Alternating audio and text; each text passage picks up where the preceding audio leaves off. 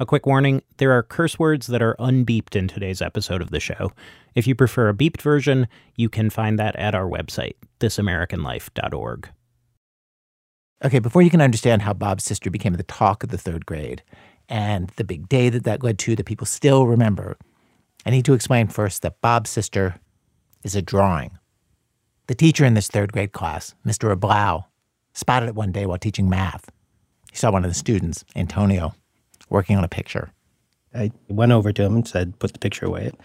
Um, probably did that two or three times. And then the fourth time I went over and I just took the picture mm-hmm. and, uh, yeah. and said, uh, pay attention, it's math class. And I put it on my desk.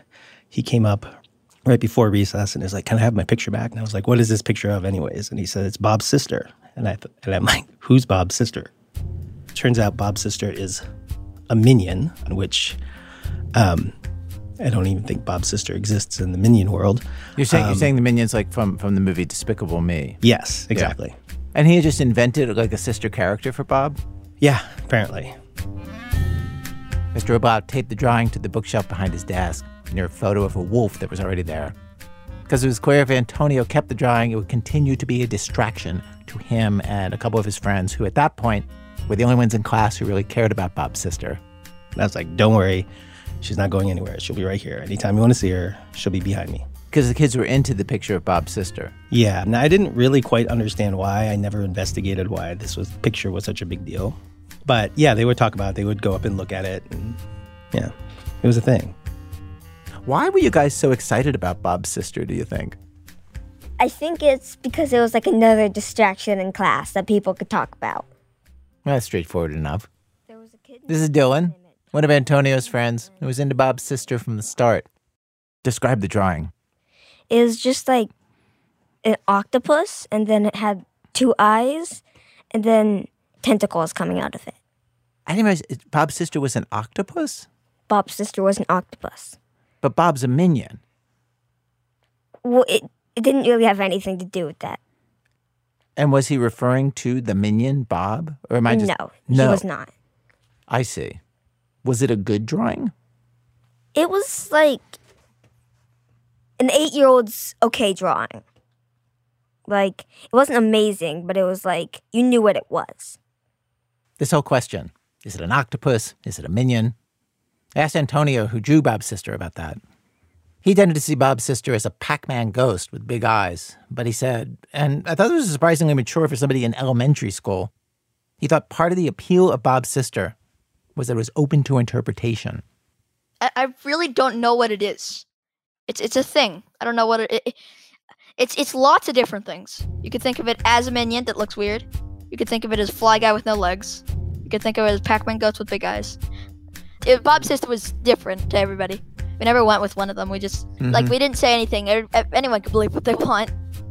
But the thing that was key to Bob's sister was Bob's sister wasn't actually anyone's sister. His name was just Bob's sister, no space. That's really funny. and we didn't come up with a gender either. So Bob's sister, gender unspecified, lived on the bookshelf near the photo of a wolf until one week when Mr. Ablau went on vacation and the kids had a substitute.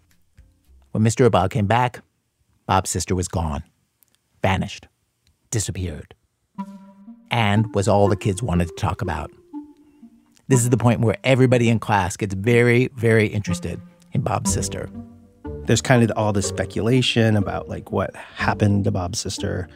Um, was she stolen? Was she murdered? Um, did she die? And so I go and, you know, I look a little bit. I looked under the desk. I looked behind the bookshelf. And did you ask the substitute? Um, I did actually. He had no idea what I was talking about, which was good enough for me. Oh, really? For me, that makes him suspect number one. Interesting. There's your guy. Do you not watch any crime drama at all?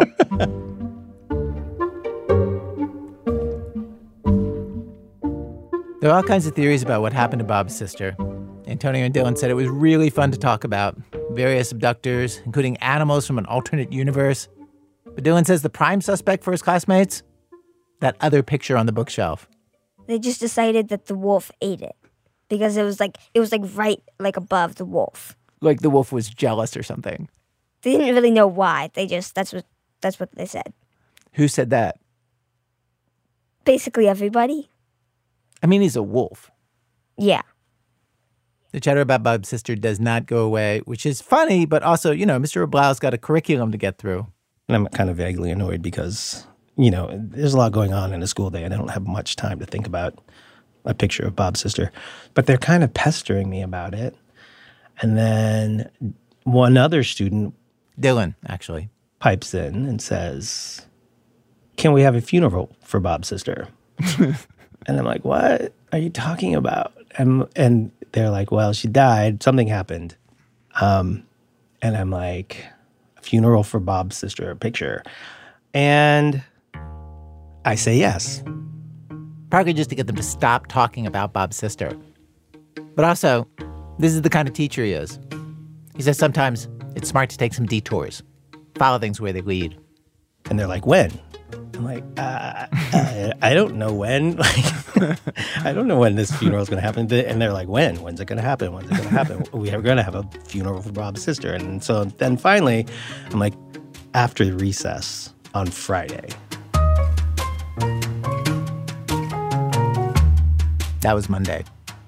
Rest of the week goes pretty normally. Mr. Blau sort of hoped that they would forget about the funeral by the end of the week, but no way. They're murmuring about it, preparing for it, which he has no part of. The eight year olds are the ones organizing this and thinking it through. Finally, Friday arrives, the big day, the day of the funeral. Kids come back into the room from recess. They're pretty giddy and pretty excited. So finally, I'm like, okay, game on, let's go. Funeral. I have no idea what what is about to transpire. All of a sudden, boom, the tables kind of move out of the way.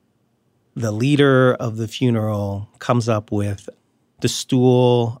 Two other students bring two tables and grab the flowers. Apparently, a bunch of girls had been making posters. Mm-hmm. They write Bob's sister's funeral on the board. Dylan's leader of the funeral, and he prepared a eulogy. So did his friend Theo. Dylan gets in front of the class, holding a microphone. Mr. Blau keeps in the room.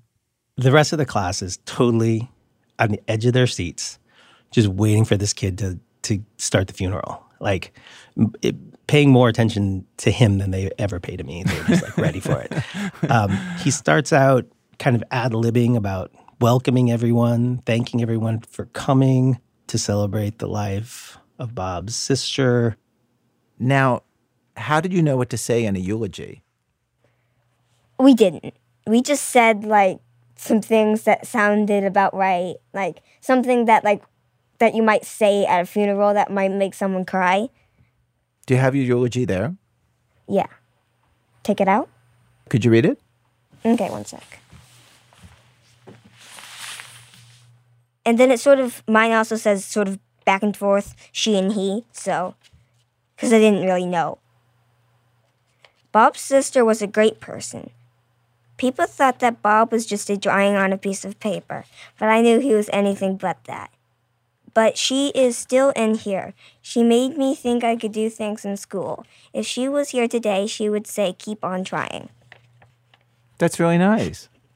It sounds like you were trying to be sort of inspiring. Yeah.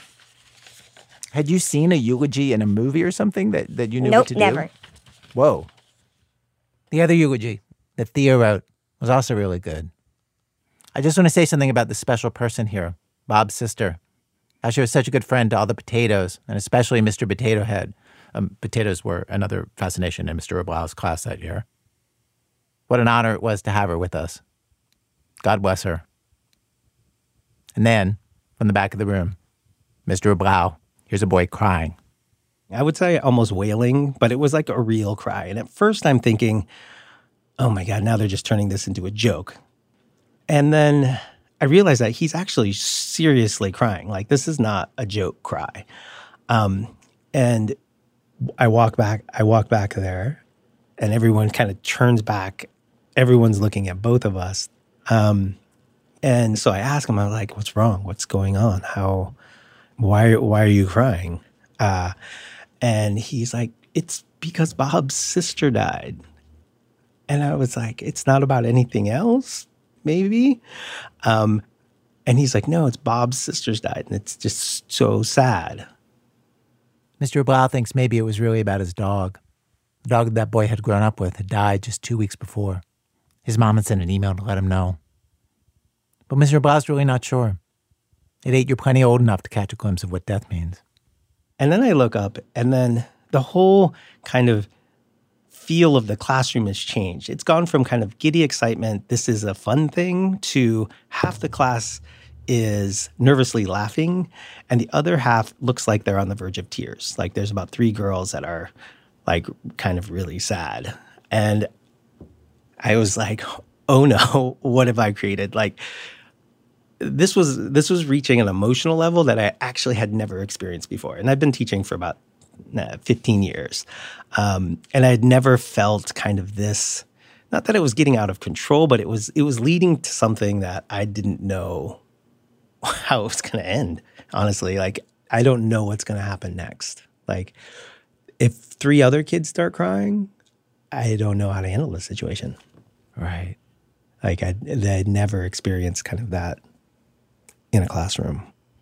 It's so interesting. It's it's it's it's like it's like they were playing around with I don't know like a, with a Ouija board and joking around, and suddenly they accidentally summoned a demon into the room. Yeah, in a way. And for me, I was I was right there on the Ouija board with them. And so, and so this monster's in the room. You've unleashed this like really like kind of a primal force, like this grief, right? This yeah, grief, death. Mm-hmm. And uh, I mean, one of the really neat things about third grade is it's I mean, there's a saying you they stop uh, learning to read and are um, reading to learn. So it's like the, it's an age where their world gets a lot bigger. They kind of are experiencing real things, and I think a funeral is one of those things. Like they probably all heard of a funeral. They read them in books, but most of them probably hadn't been to one and didn't know what that felt like. And Mr. Oblau felt responsible to help them through this new experience, like he had lots of others that year. So he took control of the room, back from the kids, and addressed them all. I was like, well, funerals are kind of serious. Sometimes when you go to a funeral, it make it's very sad because you're missing the person that's uh, moved on, and sometimes it reminds you of other people who have moved on. Um, and it's important to remember those people, and it's important to be sad. Um, and this is the end of the funeral. Which worked. Everybody snapped out of it. The demon left the room. Next was free time, which they all enjoy, and everything was fine. But at the end of the school year, when the class stood in a circle and each kid named something that they remembered and liked from third grade, a couple of the kids said Bob's sister's funeral. It was a moment. For Mr. Oblau, too. Sometimes, you know, you're joking around and it's all light and fun and trying something you've never done before, and some bigger subterranean force gets unleashed. That's what our show is going to be about today. Those moments when you get a glimpse of all that feeling that's there, down below, hidden from sight. From WBEZ Chicago, it's This American Life. I'm Ira Glass. Stay with us.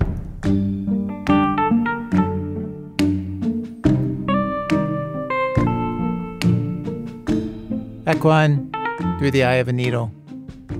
So let's uh, move now from young people contemplating death to the exact opposite older people realizing that their lives are saved and feeling great about it. And one place where people are feeling that feeling lately, when they get the coronavirus vaccine.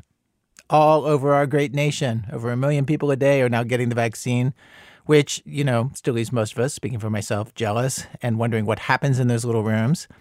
Nurses are coming out of retirement, sometimes without pay, to volunteer and give us shots and try to save us all. Tobin Low, one of our editors here, his mom is one of those nurses. He's been doing vaccinations in California. I want to ask you about the first person that you gave the vaccine to. Can you tell me that story? Um, remind me a little bit because I've been doing this now for. Mom, it was dad. Oh, oh. You gave dad. You're right. So, um, boy. So tell me about vaccinating dad. okay. I had not given a vaccine in 15 years. And so he was my first uh, vaccine after 15 years. Uh, he was a good sport about it and it, it all went well. Was there a kiss afterwards or is that unprofessional? You know, we were in a work setting, and so, uh, you know, it was all business. It's not always all business. Feelings do bubble up to the surface. One of our producers, David Kestenbaum, was curious about what happens when people get the shots. He talked to nurses who have been administering the vaccine, sometimes going through this kind of intense moment with total strangers, one after another. Here's David. Iris Sanchez heard they were looking for nurses to volunteer in Texas in an email. I don't think she even finished reading it. Oh my God, I got so excited because I know that these spots fill up really, really fast. So I just like kept looking and my hands were shaking like, where's the link? Where's the link? I want to beat everybody to it. I don't I don't want to get left out. So That's how people describe signing up to get the vaccine. That's you know what? Yeah, you're right. The spots fill up pretty fast. So like there's this rush of like I want to be the first one to sign up for it. Iris sits at vaccination station number two, or number 10, varies, wherever they put her that day. She's in the Alamodome in San Antonio, this huge stadium where the Spurs used to play. I imagined them down on the court, but she's like, no, no, we're up in the hallway where you get your beer and nachos. That's where they're giving the vaccines. Though somehow the word vaccine seems inadequate. I call it the precious. You call it the precious? I call it the precious. So let me tell you about the precious. Because everybody wants to know about the precious. I call it the precious because it's just so precious. So you have people in the drawing room in what we call the pharmacy, and uh, you know there's this black curtain and it says pharmacy, and you can't go in there. It's like the Wizard of Oz, and they they have people actually drawing up the vaccines, and they put them on a little tray, and then they're covered with this uh, drape, and then they lift up the little drape, and you have all these little precious vaccines on there, and you get to pick one, and then you have to put it underneath the drape on your table. And so people would say, Why are you hiding the vaccine? Like, why don't you want me to see it? And it's like, No, it's just, it's very light sensitive. So we have to keep it covered so it can be asleep until it's ready. And then I'll give you your vaccine. I said, But look, it's here. You, it's right there. You, you are getting a vaccine today.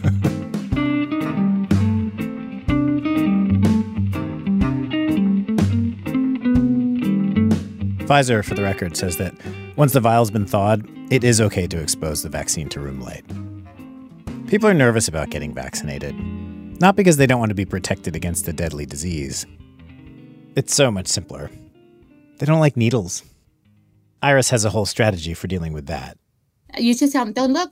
Just don't look. And I talk to them. I'm like a little chatterbox. I'm like, blah, blah, blah, blah, blah, blah, blah, blah, blah, blah, blah, blah, blah, blah, blah. And I'm like, okay, we're done. And they're like, oh, like I'm distracting them. So they they have they're like, this woman won't shut up. But there is a reason for my madness. You just talk and you're distracting them because they, they're like, she's gonna shut up when she's ready to give me the shot, so they're not expecting it. And then bam, there you go. It's done. Iris volunteered to do this. She's not getting paid.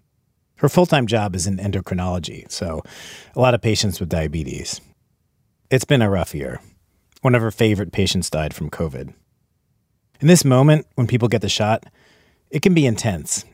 She only spends a few minutes with each person, but people tell you stuff. Uh, I had this young man, he was in his 40s, and he came in for the vaccine. And this was uh, on a Tuesday.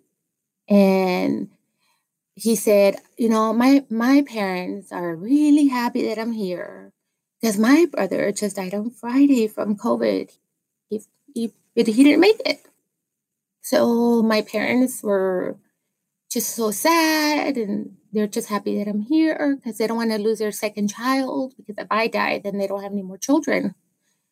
That was sad. that was really sad. Oh my God. In the 40s, gosh, yeah. The man told Iris it was his parents who had actually gone online to sign up, but they could only get one appointment, and they decided he should have it.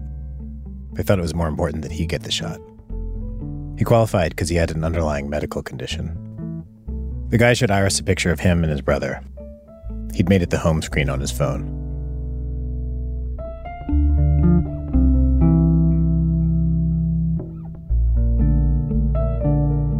Tobin's mom, who you heard earlier, Vivian Low, told this story about a different family. So I had this woman who came in who brought her mom in. And um, I looked at her health questionnaire and she had answered no to everything that she never had a, a allergic reaction, you know, she wasn't on any immunosuppressants. All the answers were no. And so I said, great, you know, let's, let's give you your shot. And so um, I, you know, actually delivered the vaccine. And as I was already injecting it into her mom's arm, her mom said, well, I'm glad that's over because, man, I had a really bad reaction to uh, that flu vaccine last, you know. Oh, no. And I, I said, you had a, a allergic, an anaphylactic reaction. I said, were you hospitalized? Oh, yeah, you know. And then the daughter just jumped right in and said, Mom, it's fine. You were fine. This is irrelevant information. You needed this vaccine. You got this vaccine. The daughter was so intent on protecting her mom. Iris has had uncomfortable situations too. Like this one guy had gone online, managed to get an appointment. But he wasn't diabetic, he didn't have a heart condition, wasn't over 65. If there's any reason she can find to legitimately give someone a shot, she wants to. And sometimes she gets people in by asking their height and weight to see if their BMI is 30 or over. His was 29.5. She rounded up. So in his case, he was obese. He wasn't overweight. He was obese. So that's what qualified him for the vaccine. And and, and like, I'm not I'm not trying to offend you, you know, but you qualify. And they're like, it's okay. I'm for once I'm happy to be overweight because that means I can get the vaccine.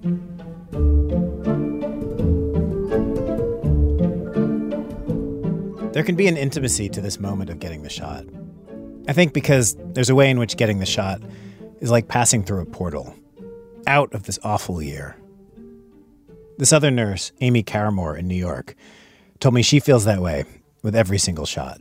You know, I say, Are you ready? I always say, Are you ready? Um, which is a little bit, which isn't just about like, Are you ready for me to put like a needle in your arm? But is more about like, Are you ready for this? It's like, Are you ready for the new world? Yeah. Are sort you? of. Yeah. Is that what you mean? Yeah. Are you ready for something different? And here we go. We actually have a recording of someone getting a shot that kind of captures this. We put a mic on Tobin's mom out in California. This man, James, gets sent to her. He'd gotten there way before his appointment. They go over the paperwork, date of birth, he's 82. Old, he says. All right, just relax this song. There you go. You're great. You've gotten flu shots before? Oh, yeah. Yeah, so this is just like that. Uh-huh. That's it.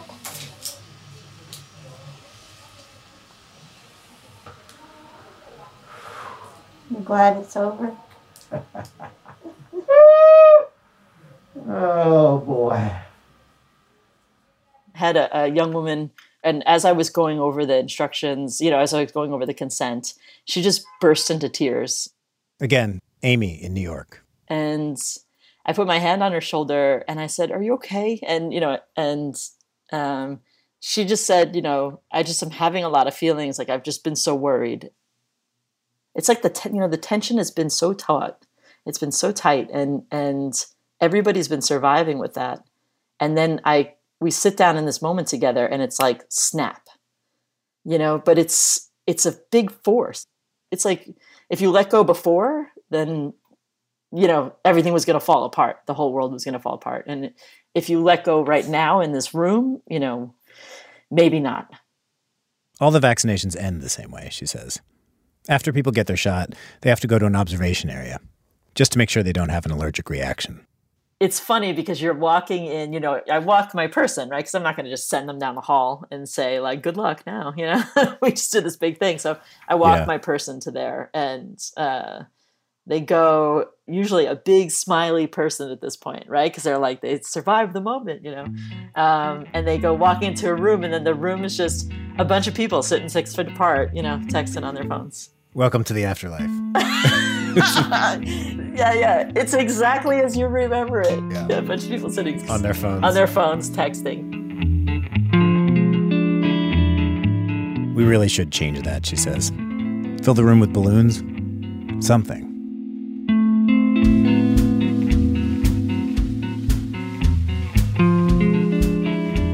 David Kestenbaum is senior editor of our show.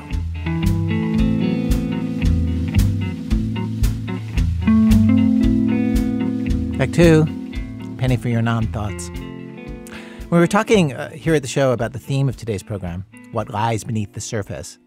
One of our producers, Lily Sullivan, mentioned something that a bunch of us know quite well that she wonders what happens beneath the surface in the mind of one of her friends who also works here at the radio show. Over the years, she has talked to a number of us on staff about this. She's read articles trying to better understand. And finally, just this past week, once and for all, she tried to get to the bottom of it. Here's Lily. Diane and I have worked together for four years. We started at the show at the same time. We were the junior staffers. And we became the kind of work friends where we had neighboring offices, so we'd overhear everything through the walls. We'd go into each other's offices, close the doors, pull down the blinds, and talk. We'd always sit on the ground because, I don't know, chairs felt weirdly formal. And then one day she told me this thing. She said, I don't introspect. Hardly ever. Hardly at all meaning she spends almost no time looking inward. She doesn't really think about herself, her thoughts, her feelings about the world, almost ever. This got so deep in my head. To not introspect. I didn't even know that was possible. As if there's a menu somewhere of ways to be, and introspection is just an option that one could choose or not choose. I didn't even know there was a menu. And how could it be true? I would watch her confounded Diane says insightful things. She's considerate, always considerate, by the way, exceedingly. And I think, how did she anticipate those needs? How did she have that insight if she doesn't look inside? I assumed we were misunderstanding each other, that she must introspect. She must reflect on all sorts of things. She just doesn't use the word introspection to describe it. Like we're probably doing the same thing. We just don't categorize it the same way. Diane says, no. Well, since you started asking me about this, I've been thinking about it, you know, and like I knew we were going to talk about this. So, like, walking into the grocery store the other night, I was walking in and I was just like, what would I be thinking about if I were introspecting right now? and I had no idea. I was like, what could you possibly think about besides like, there's some red, you know, shopping baskets. I'm going to take a red shopping basket. Oh, this is a spinach mix. Is it just spinach or is there kale? Like that's literally all in my head. I can't imagine what else you could be thinking about. But I was like, I feel like I know if you were an introspective person, you could be like lost in your thoughts. But I just can't be in the grocery store. Here's what I think about at the grocery store. I think there's a red shopping basket. Should I get a basket or a cart? I don't like the rickety ones. Can't imagine shopping for a big family. I wonder if I'll ever have a big family. That ship has probably sailed. Must be expensive. Why did my mom always ask the person bagging groceries to help her to her car? Whatever happened to Volvos? I bit that hole in the headrest of her Volvo when I was five. Or was I four? She was so sad. Why was I like that? Is that guy looking at me? Is he mad? What's he mad about? I wonder how much that cashier makes. Are people nice to her? Must take a long time to memorize all the codes to the produce so you don't need that sheet anymore. I'd be bad at it. Do people ask her if it's hard? Would she like that question or find it rude? A lot of my thoughts are just imagining other people's thoughts and feelings, all tangled up with my own. That's probably like 95% of what I think about. Diane says she doesn't do that at all. And one of the reasons I believe her is that she remembers the moment that she first realized that her brain works this way. She told me that thinking about one's thoughts, or not thinking about them, she was 24 before she realized it was a thing at all. She was reading a book of essays by a doctor. There was a story about a girl or young woman who almost died of flesh eating bacteria from like walking on some grass. And I immediately started panicking that I was going to get flesh eating bacteria also, which is like not how I usually operate at all ever. And I burst into tears and was really upset about it. and um, my ex was like, What's going on? Are you okay? And I was like, I just am worried that I'm going to die from flesh eating bacteria. And also, my parents are going to die one day. like it all just came rushing out. And I was really upset about it. And he was like, oh wow like you don't spend any time at all thinking about this usually do you and i was like no like it's just something about reading this book made me realize that like i'm gonna die one day and so are my parents and i don't feel good about it and he was like oh well like maybe if you were more introspective like you took a couple minutes every now and then you wouldn't end up like bursting in tears After that, Diane would occasionally try to force herself to sit down and introspect. It always felt hard, she says. Kind of fake and boring. And let's just dispel this categorically. Diane is no dummy. She's incredibly focused. You can go to her with a big, complicated story, and she can hold the whole thing in her head, immediately get how everything's connected. She also happens to have a PhD in inorganic chemistry from Stanford, though she's not one to name drop. I asked Diane if we could try to do a rapid response game. I wrote up some of my burning questions. Just answer quickly yes or no. Oh fun okay i'm ready Okay. Okay, here goes. If you see something, does it pull up other random associations and memories? sometimes rarely And then does that memory lead to other random memories that then start coursing through your head? no just if it if i have one it'll just be the one and i'll hang out there for a little bit Okay. Do you spend a lot of time feeling um, just mildly guilty or mildly regretful about a thing you said a few minutes ago? no i don't Um, do you think about your opinions and why you have those opinions and whether you actually should have those opinions? Oh wow. Um mm, I feel like I don't really this is not going to sound good, but I don't think I have that many opinions. or if I do, they're not strongly held. This did not help me get it. It confirmed for me that she doesn't think about all the things I think about, but I still didn't get what she thinks about instead. What is going through her head? And I understand how stonery this all sounds. We tried to describe to each other our experiences of consciousness. Sorry, everyone. First, me. I think it feels more like like a washing machine, like of thoughts jumbled up, and I'm like jumping from one thing to another, but it's just like all in there, mixed together, going and going all the time. Um, does that feel familiar? Not at all. I think it sounds like you, but I don't think it sounds like me. okay, I feel like so. Can we like? Could you try to like think and like if you had to describe what it's like? Because when I was thinking about this, I was like, oh, I wonder what appliance Diane would be. Like if you were to think for a second about, Of what it feels like inside my head. yeah. Do you have any sense of? I mean, the first thing that comes to mind is like I feel like um like a video camera that's just like pointing to different things in the world. And like it like goes in most of it doesn't stay very long and goes right back out. Wow. Okay. And the thing that it's pointing at is it pointing at thoughts in your head, or is it pointing at actual things in the world? Actual things in the world. like a very literally like like if my eyes were a camera. yeah. So the video. So do you just mean your eyes?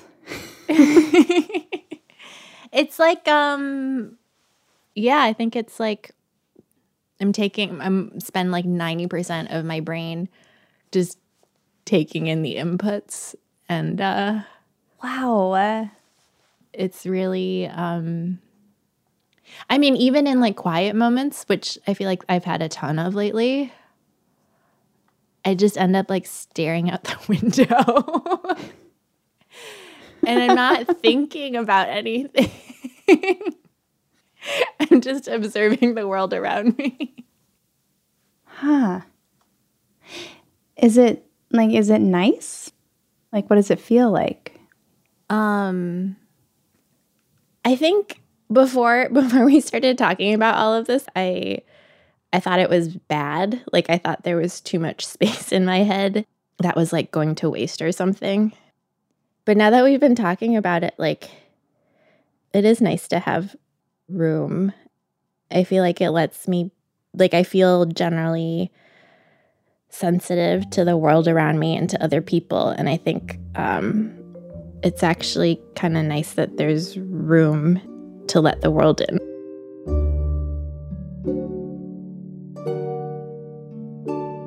It was like I had thought all humans were land creatures, and that I'd kind of more or less understood our species.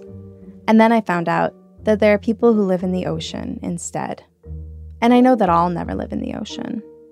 But now that Diane's explained it to me, put what's in her head into mine, I can imagine it. I spent the weekend just moving my eyes around my apartment, landing on different objects, just blinking.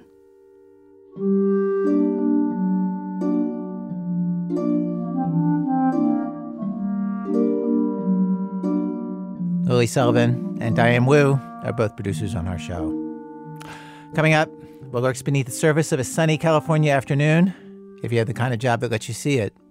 That's in a minute from Chicago Public Radio when our program continues. It's This American Life. I'm Ira Glass. Today's program, What Lies Beneath. We have stories of stuff that is usually hidden from view coming to the surface. We have arrived at Act 3 of our show, Act 3, One If by Land, Three If by Sea.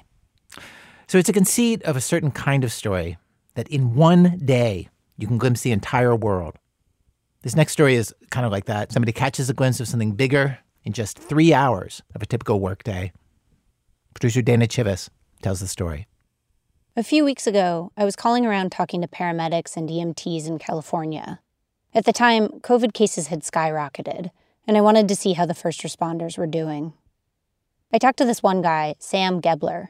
He's a firefighter and paramedic in San Francisco. And he told me this story. It actually happened back in August, all in one day. One of those perfect sunny days. Tons of people were outside that afternoon, enjoying the weather. And Sam was looking down at a woman who was caught on a cliff. Where was the woman? She was uh, probably 250 feet down the cliff. Uh, and it was kind of one of those things where uh, where she was standing, it wasn't uh, super steep. She could kind of stand and balance, but there's no way to get down there.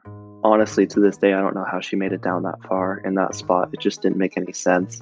And she had some some scrapes and bruises on her, so I'm assuming she fell at some point Oh. and just happened instead of rolling down the cliff into the water, she rolled onto this, uh, you know, fairly flat spot with a rock to hold on to, which Wow. is incredibly lucky because with her in in that state, there's no way she would have survived if she went into the water. How far down was the water from from where she was? Probably another 50 feet. The woman looked fairly young, late 20s, early 30s. And she was in a state, like maybe she'd hit her head or she was intoxicated. It wasn't clear. She wasn't answering questions. Sam's fire station covers an area of the city that includes beaches, Golden Gate Park, and these cliffs, west of the Golden Gate Bridge, where people go hiking. So Sam and another firefighter put on face masks and harnesses, clipped into ropes, and lowered themselves down to her. When they got there, the woman was clearly in distress, but not because she was stuck on the side of a cliff.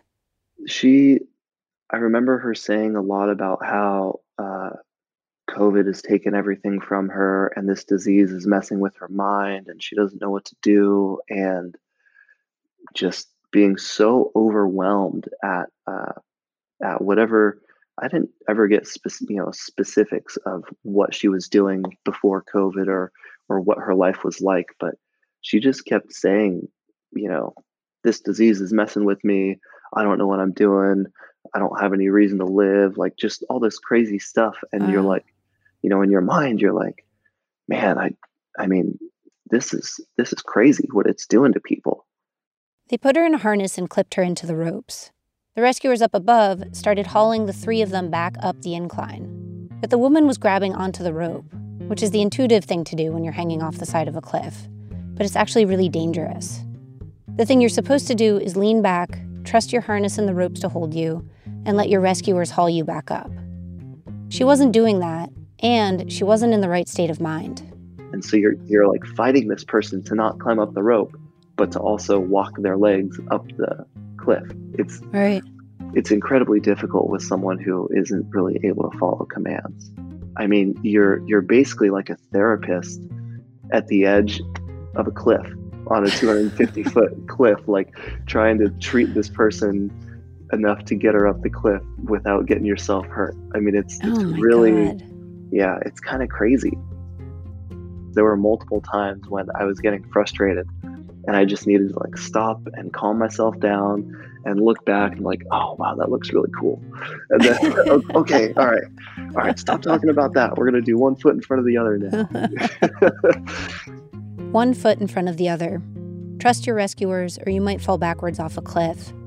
That feels applicable to all of us right now, trying to make it through this pandemic. It worked for Sam and this woman. With a lot of effort, they made it back up the slope. They put the woman into an ambulance and started driving back to the firehouse. and that's when uh, we hear on the radio, "Stand by for the surf rescue." Someone had spotted three kids in the water at a beach nearby. They seemed like they were in trouble. The currents at that beach are really strong. They can be deceptive. So he flips a U-turn on on the street, and we start going back to the beach. So you know, I'm I'm peeling off my harness and dirty clothes and trying to get into my wetsuit. And I don't know if you've ever gotten into a wetsuit, but it's it's kind of difficult, especially when you're sweaty, it's sticky, and you're in the back of a fire engine that's driving code three to the beach. It's it's it's quite the spectacle. So we we show up, and it's just a sea of people. I've never seen this many people at the beach before. It's a nice day during a pandemic. There's nothing else to do but go outside. Sam told me when paramedics see crowds like that, they know they're going to have a busy day. The road is high above the beach, and from there, Sam can see three little dots in the water. He makes a mental note of where they are. Then he and about seven or eight other firefighters hop into the back of a special pickup truck for surf rescues. It's got life saving equipment like surfboards on it. And they drive down to the beach. Sam heads straight into the water, but from there, he can't see the kids anymore. The waves are too high. So he starts swimming in the direction of where he'd seen them from above. I, I didn't realize that at that as I was getting into the water that my captain, who had gotten to a higher uh, perch, was screaming at us to not go in the water. Oh, really? Uh, I didn't realize that like he was yelling at us, and luckily I didn't hear him because I might not have Yeah. gone. And why, why was he saying don't go in the water, though? He saw how far out that the uh, the people had gotten sucked out into Oh. the channel, and he thought it was too dangerous for us to I see. to go out there. It was it was too far of a swim for us. Um, so I swim out there, and um, and the first person uh, that I see is this kid who looks like 13, 14, maybe 15 years old.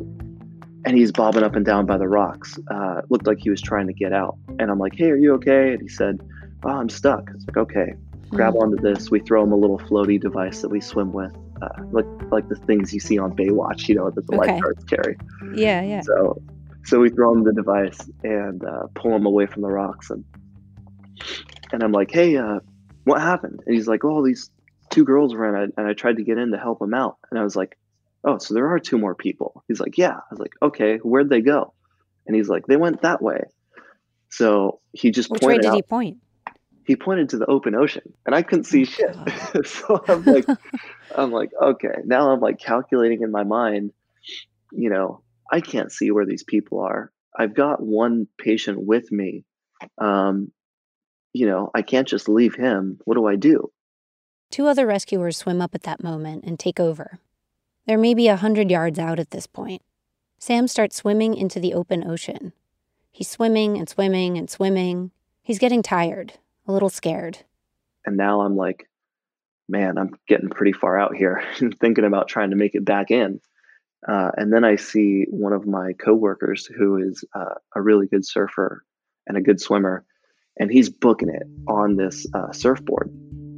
And uh, I figured obviously he can see something that I can't. And I just changed my angle to that line. It was him and another guy out there, and we all kind of get out there and they found the two girls. So one of them uh, was was in the water, still with her head above water. She was treading water okay, and the other one wasn't there anymore. And one of them reached down and grabbed her as she was sinking underwater.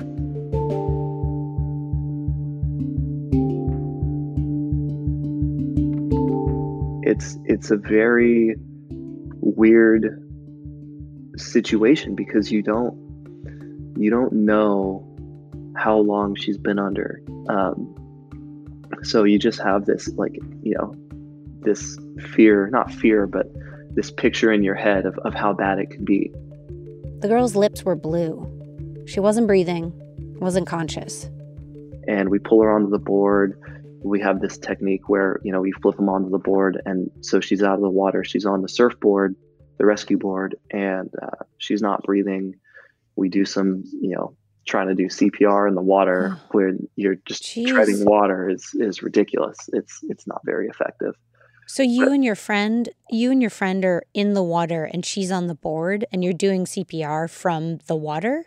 Yeah, we're trying. So it's you know it's really a, a team effort on having people stabilize the board while other people are trying to bob up and push down on CPR and then bob back down under the water. I mean, you're oh almost like god. trying to propel yourself up out of the water to try and you know get some leverage and, and do some effective CPR. CPR, after all, involves pressing down hard on someone's chest. But they're not above her. They're in the water next to the surfboard, bobbing up and down. You know, you're out in the middle of the ocean, not the middle of the ocean, but you're way, way far away from the shore. Like you can't see the shore anymore. And you're focused on the patient. You're like, all right, how do I get this person to breathe again?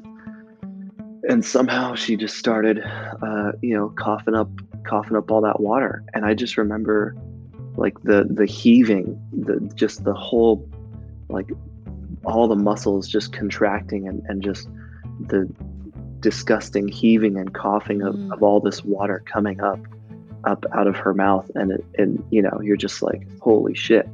Hmm. This is this is real. So now both girls are on surfboards. Sam says they were probably a thousand yards out from the shore at that point, the current pulling them further and further from shore. you know this is like something i'll never forget. Just sitting in the water there and having this this person who i don't know vigorously cough into my face and i don't have a mask on and she doesn't have a mask on because we're in the ocean. There's no mask in the ocean. Uh, and i just remember thinking man i really hope she doesn't have covid. And you know it's like there's so many other things to be thinking about right now like you know this person almost drowned and we're still in a dangerous position. We're getting sucked out into the shipping lane i can't see the, the beach anymore i don't know where we are i don't know who's going to come get us Oh Uh, god. i'm trying not to get eaten by a shark i, I don't know Right. there's all these Literally, right? Like there are sharks there. yeah, yeah. It's Yeah. I mean, there's a ton of sharks out there, especially Yeah. in deep water where we're getting sucked out to. And so I'm just like just amazed at myself thinking about COVID in a situation like this, you know?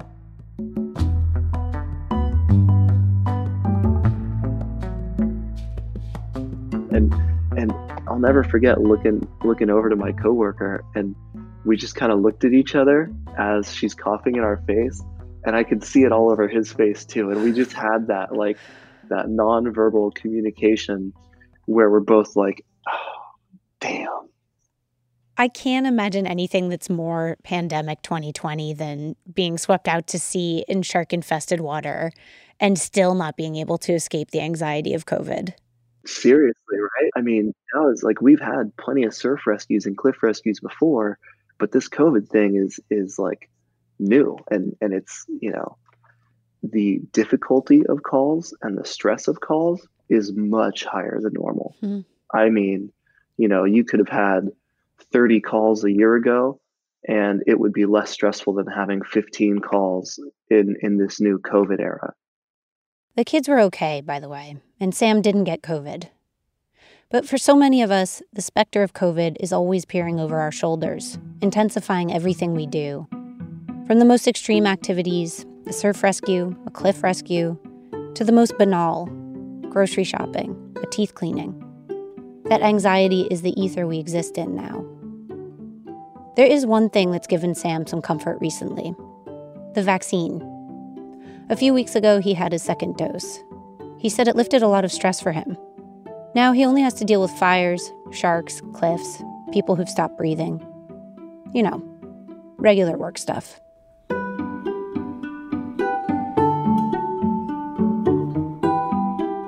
Dana Chivvis is one of the producers of our show.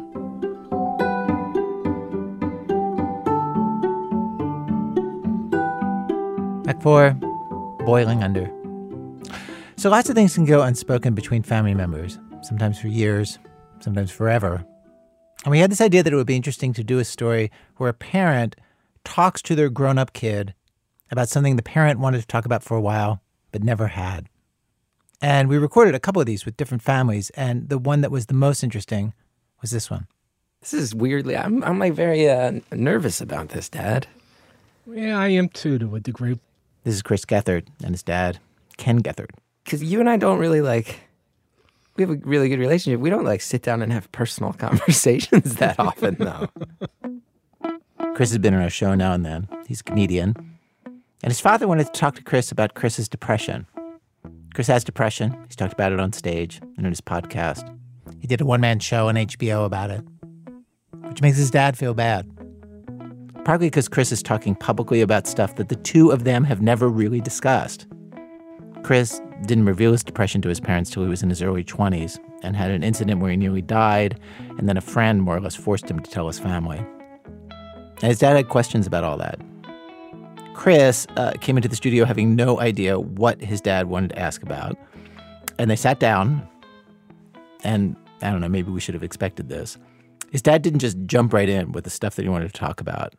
That's too heavy. Well, the first one's actually a question from mom. Oh, okay. Do you pray? Ken asked Chris about pro wrestling. He asked about sports. And I'm just, you know, why are you why are you such an NBA fan rather than a pro baseball fan? They talked about their old neighborhood in New Jersey. Ken told Chris how much he hates celebrity endorsements. Uh, Would Chris ever do a celebrity endorsement? Would Chris ever do a sex scene in a movie? A oh, nude scene in a movie? This continued for an hour. And then finally, Hey, listen, there's a couple questions I definitely do want to hit. So let's go to them. I don't want to run out of time. Sure. So, um, and then Ken brought up Chris's depression. He wanted to know why Chris took so long to tell his parents about it. well, you know, when uh, you finally told mom, and that was what, towards the end of college? Yeah. I guess that was. Yeah, I think that was. Yeah. Absolutely floored us. I mean, we had zero clue. Yeah. You know, and on one hand, we're like the guilt. You know, we got to help protect you. Why couldn't we you know, see this? You know, but on the other hand, it's like you know, why did he come to us? Even now, you're like that, Chris. You know, there was something on the web a couple years ago. Was something you know, this is what I look like when I, a bad day, you know, or when I'm feeling depressed. Yeah. And and you said something to the effect, you know, you know, I'll tell my wife, I'll tell my brother, but I'll never let my parents see me like this. Yeah. And, you know, and that was, you know, after we've known. So I just, you know, even then, now it's like sticking out there. Yeah, I don't know why. I don't know. I guess it would make me feel like I was like uh, letting you guys down in some way or failing in some way. I don't know. I don't know. Yeah, but you'd be, you know—we'd be the mom and I would be the first two there to help you and do whatever it took to I know. protect you. I don't know why I've never been comfortable with you guys seeing me that or like that or knowing knowing that side of me so well, but I just felt like it was a thing to hide. I don't know. I don't know why. I don't know why. Cuz you guys did as soon as I told you, it was like everyone went into this mode where I was so supported. And I had always assumed that if I ever told anybody about it, I was going to be on my own. Whereas when I kind of hit rock bottom and started talking to you guys about it, it was like instantaneously the safest I ever felt. Yeah. Yeah. Well, I'm glad you felt that way, but, you know, I hope you understand where I'm coming from on this. Too. yeah, no, I wish I talked to you guys about it sooner. I wish. And you, you did a fantastic job of hiding it from mom and I, which I'll have all amounts of guilt over. No, you my don't have dying to. day. You don't have to have any guilt over that. I mean, I was so good at hiding it. So good at hiding it.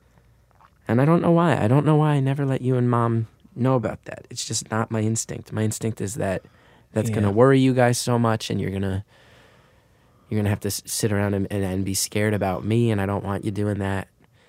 And I always figured maybe I could push through it, or it would pass, or even I felt like maybe I'm just a moody kid, and uh, yeah, if you're feeling bad, you need help and stuff like that, Chris, you know, I would like you to come to us at any point in time, but I, I, I I'm not a professional. I don't know what to tell you. I, I don't know if I'm making sense. It's I want to be there, but but I don't want to tell you something wrong either. You Yeah. know, that's always in the back of my head. It's like, oh God, if he comes to me, you know, you know, am I going to tell him something, and you know, all of a sudden he's going to be worse? You know. yeah, I'm like scared. I don't. I don't think I want you coming to me. Dad, I'm. You know, I'm, I'm upset. I need you to talk me. I wouldn't know what to say. You know that that's what you have a professional for. You, you know, and it's. Uh, does that make sense? Anywhere there? Yeah. No, because it's I know that. I know that's the truth. I know that's the truth. Like I know you're not the guy to talk about that. It's part of what made it very hard to say it. But it doesn't I think I let that fear make me not talk to you about it. Whereas what really happened is exactly what I should have known you would have done, which was you're not the guy to talk about it, but you're certainly going to make sure that I find I'm the gonna get you to the right place. You're going to get me there. yeah. You're, you're going to. I mean, that's that's one of the things I regret the most is like you're not the guy who you, you were never you were never going to be the guy who I could come to and say, "Dad, I'm really sad and I don't know why." You weren't going to know what to say, but I should have given I should have given a lot more credit to knowing you were going to run through a wall to get me where I needed to go. Yeah.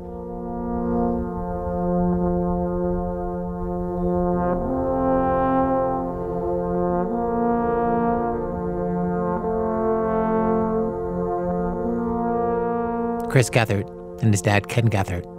Thanks to them for agreeing to have this conversation on tape. The story first ran on our show a few years back. Chris is the host of the long running podcast, Beautiful Anonymous.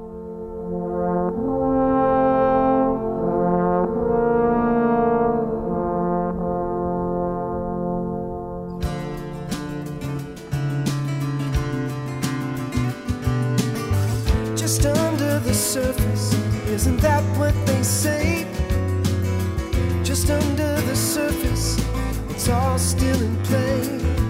Better have your bag of money when the piper comes for pay. Just under the surface, never far away. Our program was produced today by Aviva DeKornfeld. People who put our show together today include Bim Adewunmi, Anna Baker, Susan Burton, Ben Calhoun, Dana Chivvis, John Colt, Tobin Low, Stowe Nelson, Katherine Raimondo, Ari Sopper, Stina Alissa Shipp, Laura Starecheski, Lilly Sullivan, Christopher Swetala, Matt Tierney, and Diane Wu. Managing editor Sarah Abdurrahman, senior editor David Kestenbaum, our executive editor Emanuele Berry. Special thanks today to Gabriela Munoz, Christopher Brown, and the folks at El Camino Hospital for letting us record vaccinations. Mickey Capper, Adam Van Gerpen, Dan Casey, Carissa Reineck, and Chuck Leong. Our website, thisamericanlife.org. You can stream our archive of over 700 episodes for absolutely free. Also, there's lists of favorite shows, videos we made over the year, links to our TV program, tons of other stuff there. Again, thisamericanlife.org. This American Life is delivered to public radio stations by PRX, the Public Radio Exchange. As always to our program's co-founder, Mr. Torey Malatia. You know, in his early career, he was a writer in the Flintstones. They were scripting some lines from Bam Bam one day, and one of the other writers said, Hey, how about this? bam Bam, Bam Bam Bam, Bam Bam, Bam Bam Bam Bam Bam Bam Bam. Torey couldn't help himself, adding his little stamp to it. And then bam, there you go. It's done. I'm Ira Glass. Back next week with more stories of this American life.